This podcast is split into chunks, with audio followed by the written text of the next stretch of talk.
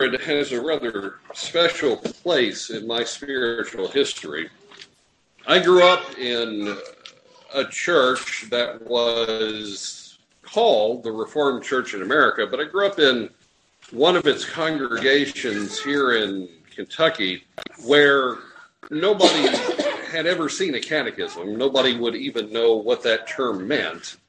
But I was raised spiritually by a grandmother who understood the need for catechizing. And so, as a young child, her answer to catechizing was to have me memorize the Psalms. And uh, from the book of Psalms, I really grew my understanding of who God was as a young child. She built it around three particular Psalms that she had me memorize in total. The first one was Psalm 1, and that's a fairly foundational psalm. You are introduced to the fact that there are effectively two ways to live in this world there is the way of the Lord, or there is the way of the mocker and the wicked. Psalm 23 was the second one. And Psalm 23 introduces you to uh, the source of help in this world. God is the shepherd, God is the one who transforms. Uh, you can see in Psalm 23 where the first three verses focus on us as sheep, and then the last three verses we have been transformed into guests in God's house. You don't welcome sheep in and put them at the table, but we have been transformed by him. And then finally, in the last verse, you have surely goodness and mercy shall follow me all the days of my life, and I will dwell in the house of the Lord forever. So you have uh, the Lord our hope, final eternal life with him. And then the last psalm that she had memorized in total is this one Psalm 100. It is a crescendo of praise and specifically a, a praise that raises out of a thankful heart. It blesses God's name because of gratitude. It is the perfect response to the grace of God uh, that one receives when one has been transformed by his hand. And so, no idea what a catechism was, but Grandma thought through systematically what I needed, and that's what she trained me in. And I still have those Psalms memorized in the King James Version, but I have them memorized. They serve as a kind of lattice for my spiritual thinking. I was uh, reintroduced mentally to Psalm 100 some two months ago.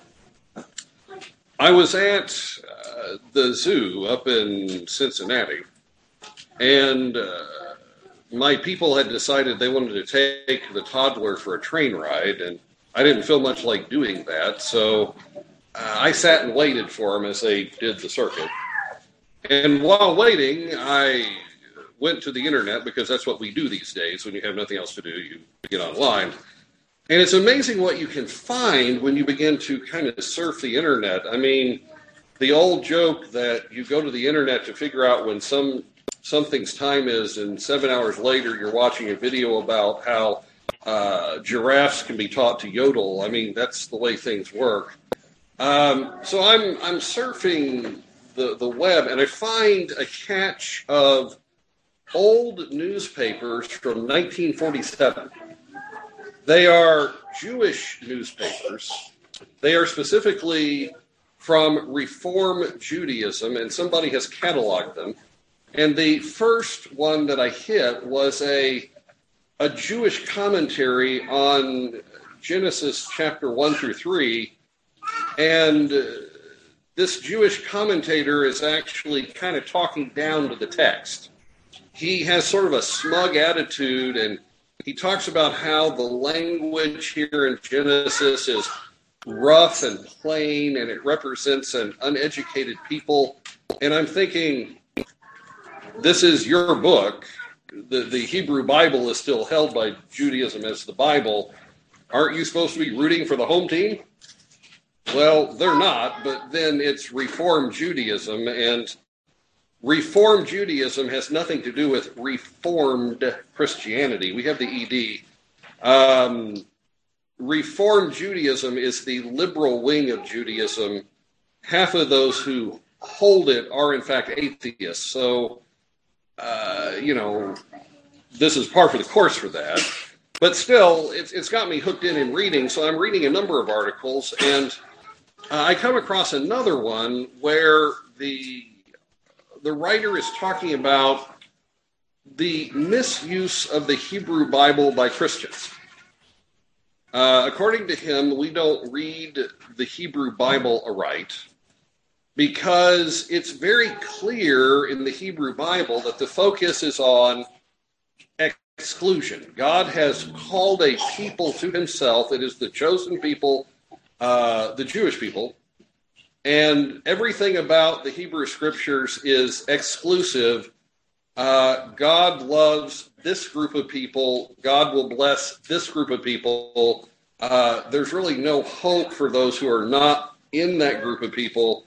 But Christians have read the Hebrew Bible as being inclusive, as if the grace and love of God extended to all types and conditions of men. Uh, they went through several of the early church fathers showing how uh, the early Christians read the Hebrew Bible as God was instituting a plan to redeem not just those who were racially Jewish, but from all races, all types of people. It was an interesting article. It was as smug as the first one. But as I began to to absorb what the man was saying, I began to think back to Psalm 100, and I wondered if he had ever even read this psalm again in his Bible. Uh, psalm 100 is so different than what he is describing.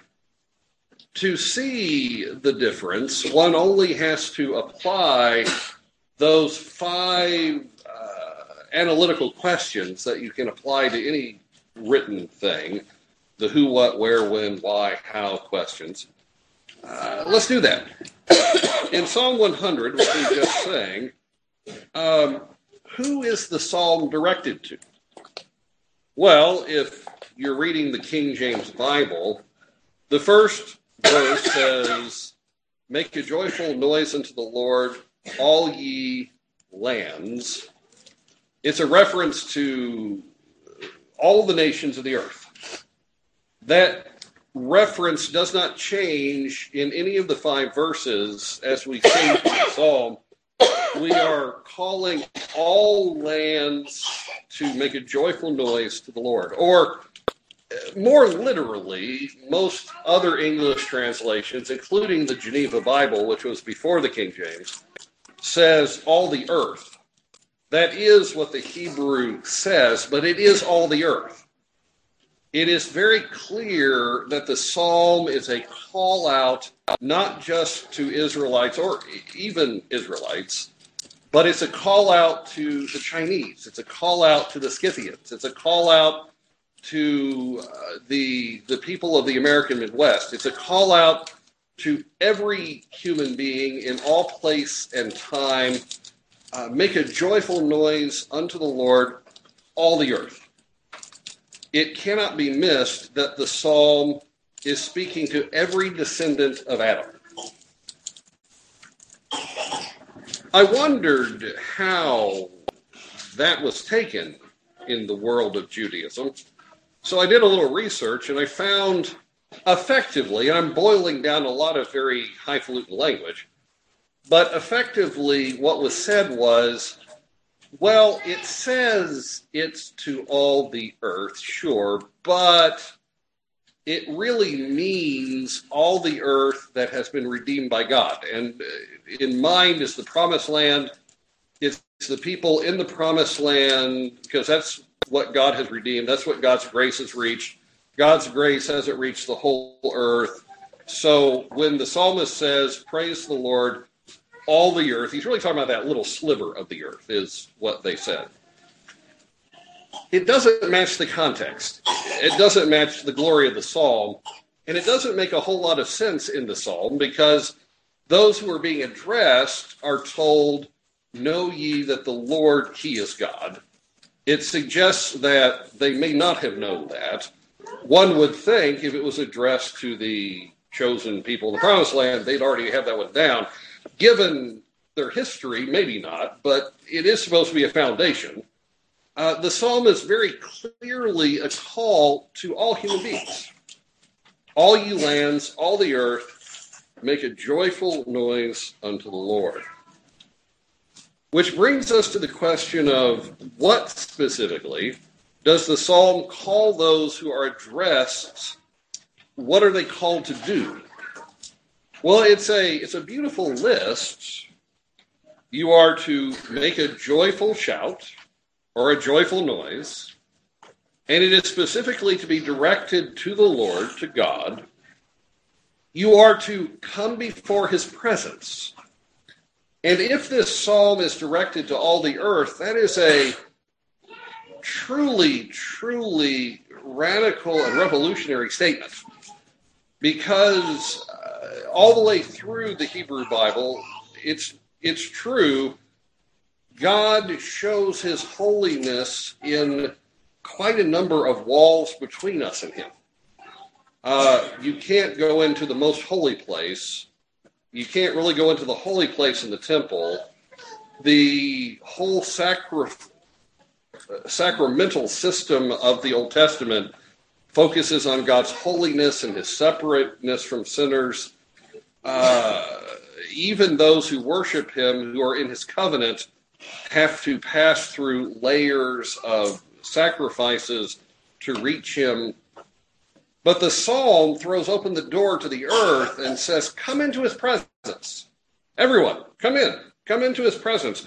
Come into his presence with singing, which, by the way, is paralleled with make a joyful noise, which means that the joke that says, you know, well, the Lord says make a joyful noise, so I'll sing in church even though I'm terrible.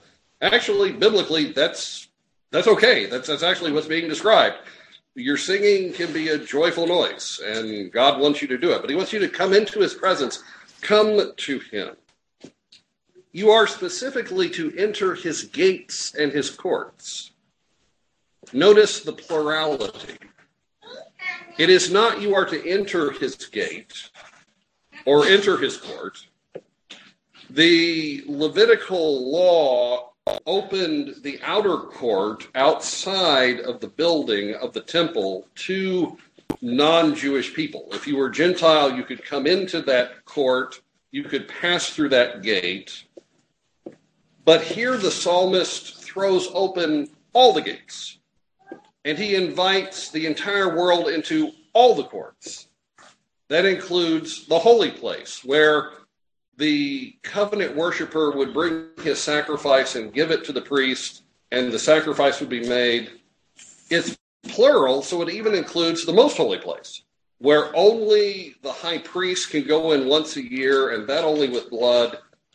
Uh, the original hearers of Psalm 100 must have been rather shocked.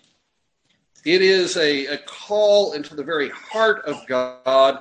Enter his gates, enter his courts, come right into where God is. There is a there is a a cloth between the most holy place and the holy place. Come through it, come into God's presence, come into it with thanksgiving, come into it with praise, but come into it.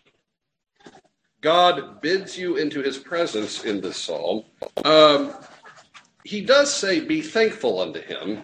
It is a command that your thankfulness not just be outwardly with your singing, not just outwardly with your words, but actually rooted in the heart. Be thankful unto him. Bless his name with your praises. Bless his name with your thankfulness. So, this is a, a call to reality. If you are outside of God's presence, but your heart has no thanksgiving to him, uh, it's not really inviting you in because the command says be thankful, but it is inviting all types and conditions of men in to praise, to thank, to sing, to make a joyful noise. It is a glowingly happy psalm bidding all types and conditions of men to God. And why? Why are they bidden into his presence? Well, the psalmist twice turns from his drawing men and answers that question. And it is not quite the same answer in both places. The first is verse 3 Know that the Lord, He is God. So all mankind is bidden to know there is one God, and He is Yahweh. He is the God who has declared His name, I am that I am. None of the other gods that men worship are God. We heard David sing this in his song of praise. Here, uh, it's given as a reason for the world to come in.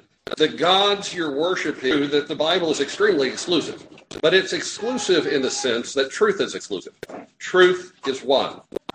All you, of all the nations, Come into God's presence. He is willing for you to come, but know that He is the only God. He is the only God. Now, you may have been attempting to worship Him under other forms and under other names, but you worship incorrectly. You are missing God. So come because He is the only God, and it is He that has made us and not we ourselves you will notice that all the way through God's Word, the doctrine of divine creation is foundational. It is not just in Genesis 1 through 3 where you have creation, as though that is just an event and we can cut that from our mind at our leisure. Rather, it continues to come up all the way through God's Word. Why should men seek God? Well, He is their creator. He is your creator. He designed you. He gave you your gifts, your graces. He gave you your personality. He designed the world with all of its natural laws, with everything that you live, move, and have your being in. Uh, why would you not come into the presence of the one who is your origin? the one who has uh, created you, you have not created yourself. In the Septuagint translation, the oldest translation of God's word uh, into another language than Hebrew, uh, the text says, For he is our creator and we are his. That is not a right translation. The right translation is, We have not made ourselves it's almost as if God knew what man would say, that man would invent a mythology that says creation creates itself. But uh, the sentiment in the Septuagint is correct. If you create something, it's yours, right? I mean, if you create it, you intuitively acknowledge this is mine, you would not particularly like someone who came and took what you created and co opted it. In our hearts, we know that possession is nine tenths of the law. That's true in law in general. Uh, God is your creator, and if He is your creator, He owns you. And I know that we don't like that language. We don't like being put in our place. We don't like somebody owning us. But the Bible very clearly and foundationally says that you are owned by God. He possesses you by right.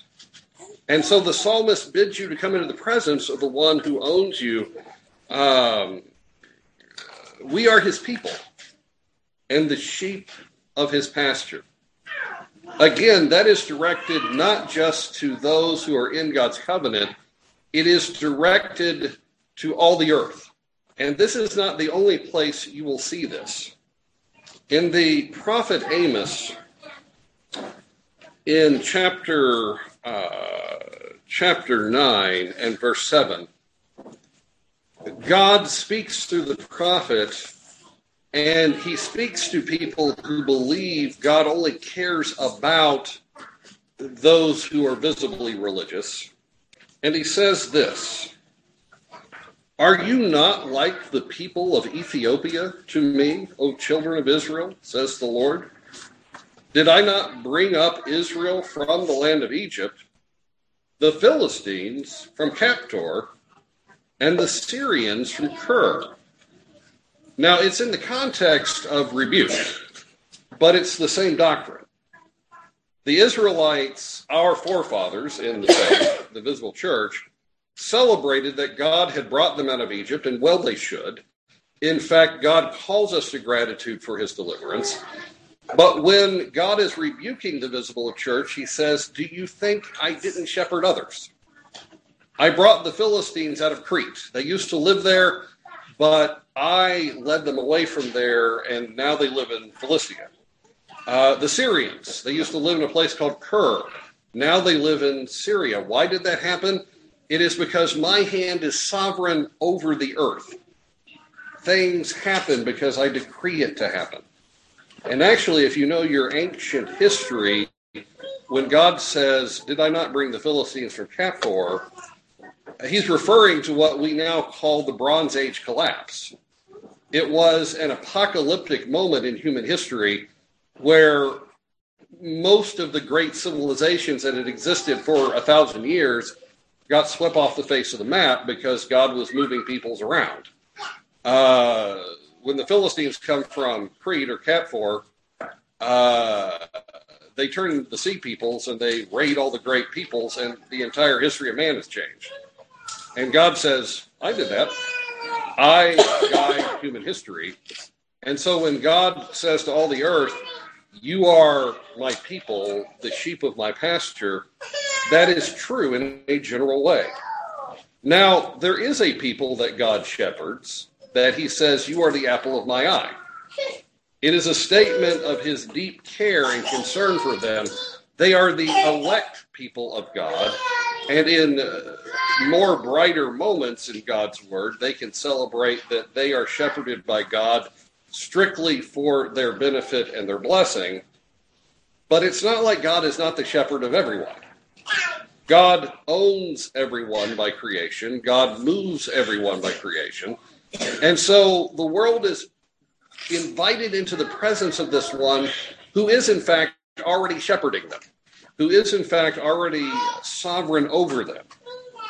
And then in uh, verse 5, the psalmist returns to why you should come into his presence, and he says, For the Lord is good, his mercy is everlasting and his truth endures to all generations. That needs some breaking down. Um, you didn't get to invent God. God pre existed you. God will continue to be alive when you're dead. And you were created into a universe that you had no say over. Speaking totally, totally hypothetically, um, God could have been anything God was. But you come into a universe where you find that God is good. In fact, the essence of having faith is believing God is good. Martin Luther made the comment once that it didn't take faith to believe there was a God, and he's right. All the way through human history, the grand majority of human beings have believed in a wholly other. It's only logical to do so we live in a universe of causality. Everything comes from somewhere. Ultimately, there has to be something that is not caused to be the first cause. All of humanity has recognized that. It doesn't take faith really to believe that God is out there. But it takes faith to believe that God is good. And the psalmist invites the whole world into his presence, saying, God is good. You have found that God is good. And God is the covenant keeping God. His mercy is everlasting. The term there is hesed. It means his covenantal faithfulness. God will keep his covenant.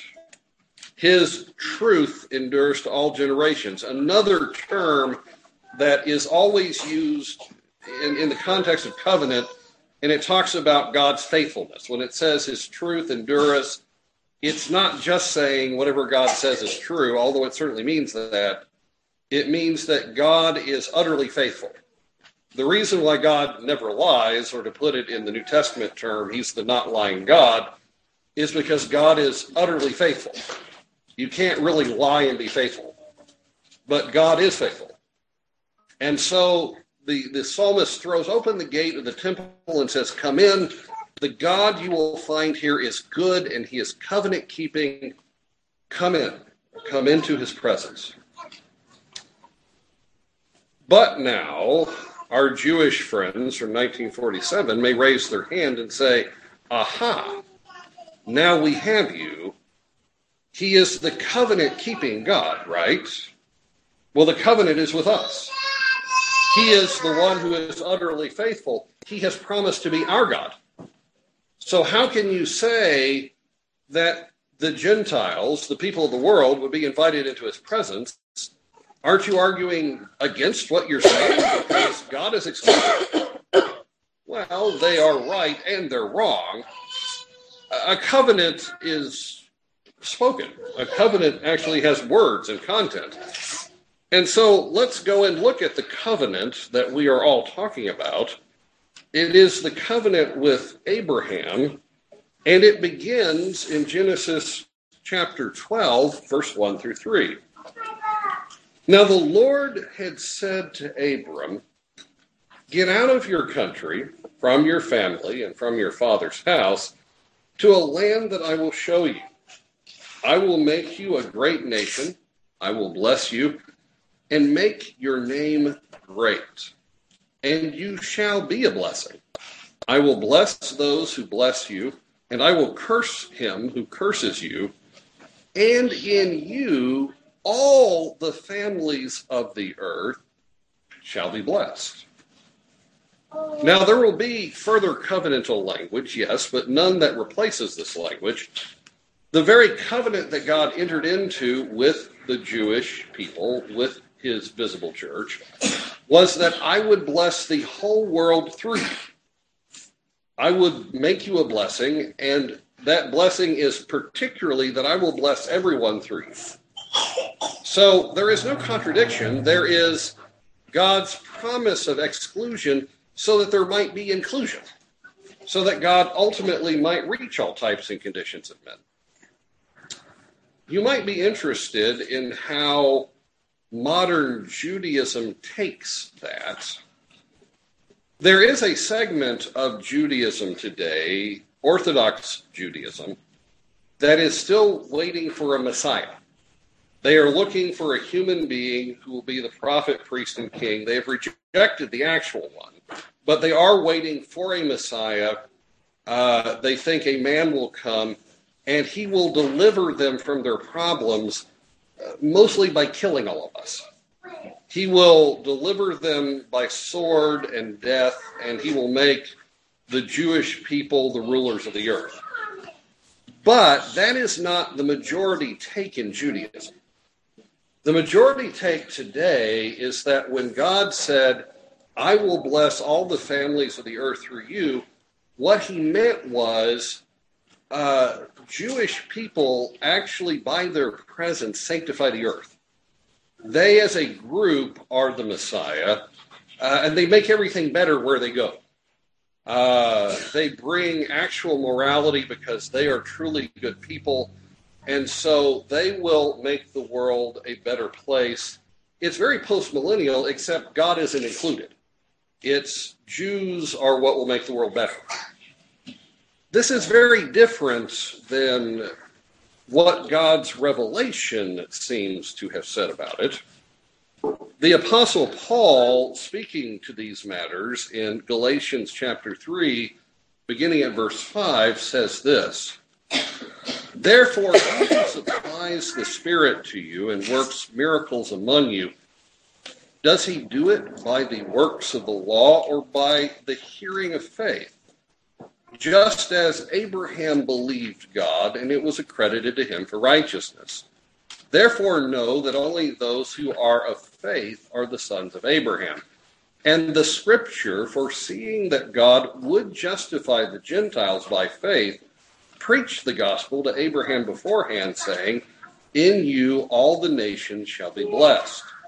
So then, those who are of faith are blessed with believing Abraham. God's Spirit, speaking by the prophets and apostles, spoke of a Messiah who would be a blessing to all mankind. He would be the prophet, the priest, and the king. He would subsume those offices in his ministry, and he would redeem not just the physical descendants of Abraham, but those who were of the faith of Abraham. He would bring all types and conditions of men before the Father. He would tear down the veil of the Holy of Holies and allow men into his presence. Uh, this seems a little bit more stirring to me than the idea that I might have a Jew as a neighbor and he might teach me how to live better. The Psalms don't celebrate men, the Bible doesn't celebrate men.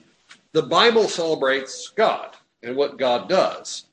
And so when asked why should the Gentiles rejoice and come, the psalmist says God is the covenant keeping God, and he is speaking to the covenant.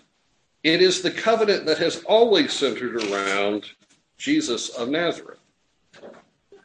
Now, our next question when we move from why is where.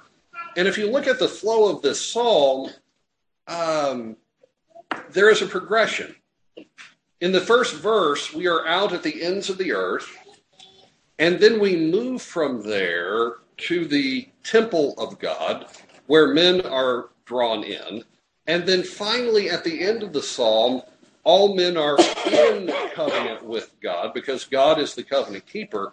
There is a progression into the very presence of God from the ends of the earth, which is exactly what we see in the New Testament when in the book of Acts we're told, You will be my witnesses in Judea and Samaria and finally to the ends of the earth. Well, that movement is right here in our psalm.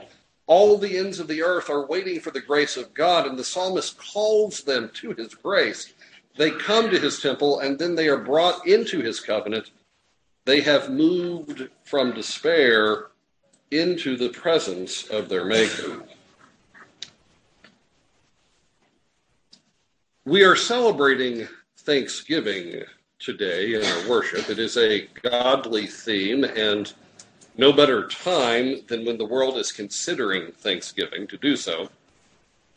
If there is any presentation of the first Thanksgiving and the pilgrims this week, you will probably be told that Thanksgiving was a celebration they entered into because they had survived a terrible winter. Uh, many of them did die that winter, and a lot of it was because they didn't know how to actually use the land and resources they had. But they did survive, and native peoples came alongside of them and gave them food, and they celebrated living. Now, these presentations won't be incorrect. Uh, the truth is, they were thankful to be alive. They were thankful that God had delivered them to live. They were thankful to the grace of those who were living nearby them, who helped them. And that's all true. But the real thanksgiving in the hearts of the pilgrims was the thanksgiving that we are called to in Psalm 100 for the reasons why we are called to it in Psalm 100. They were Gentiles from England and from Holland. They were people who were not born into the visible covenant of Judaism. They were born thousand, uh, a thousand years later, but God had thrown open the temple to them. Jesus Christ had been offered to them, and God had said, Come into my presence.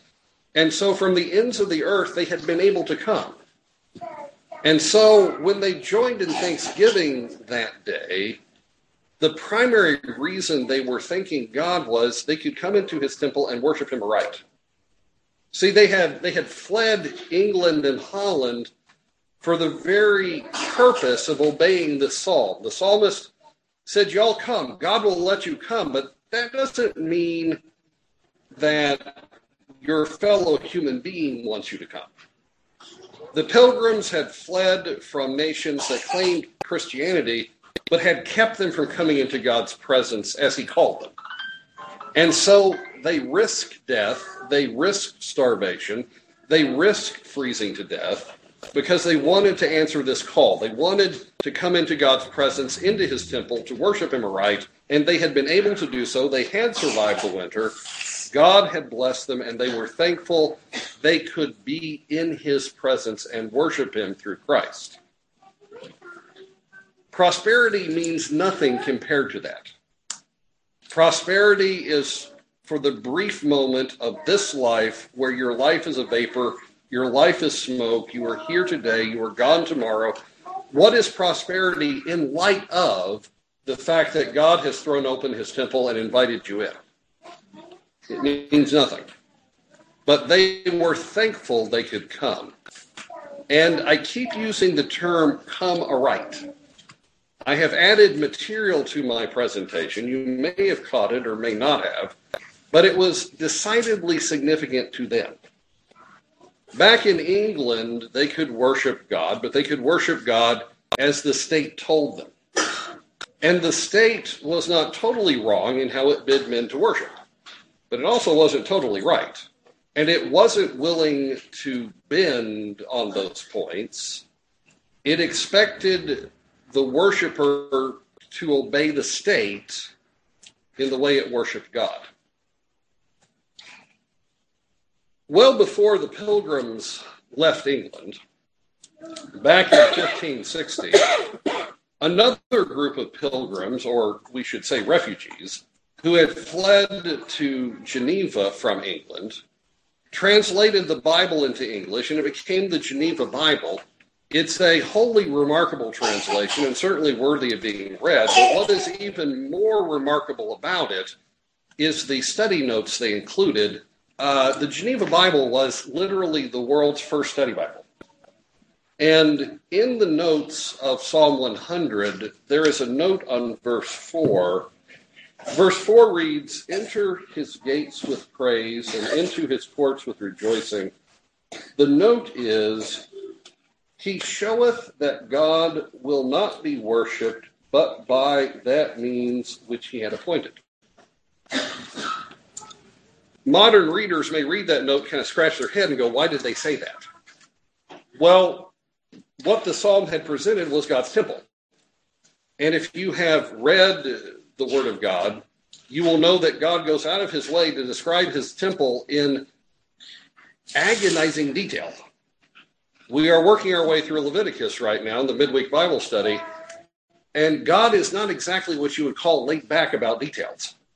He wants to be worshiped in specific ways in, at specific times. Um, the psalmist throws open the temple, but he throws open the temple. God is willing to embrace you, but he is still in the temple. This is still the God who desires your holiness, who desires your obedience, when the reformers read Psalm 100 and saw the temple being opened, they said, God has revealed to the Gentiles the right way to worship him in Jesus Christ.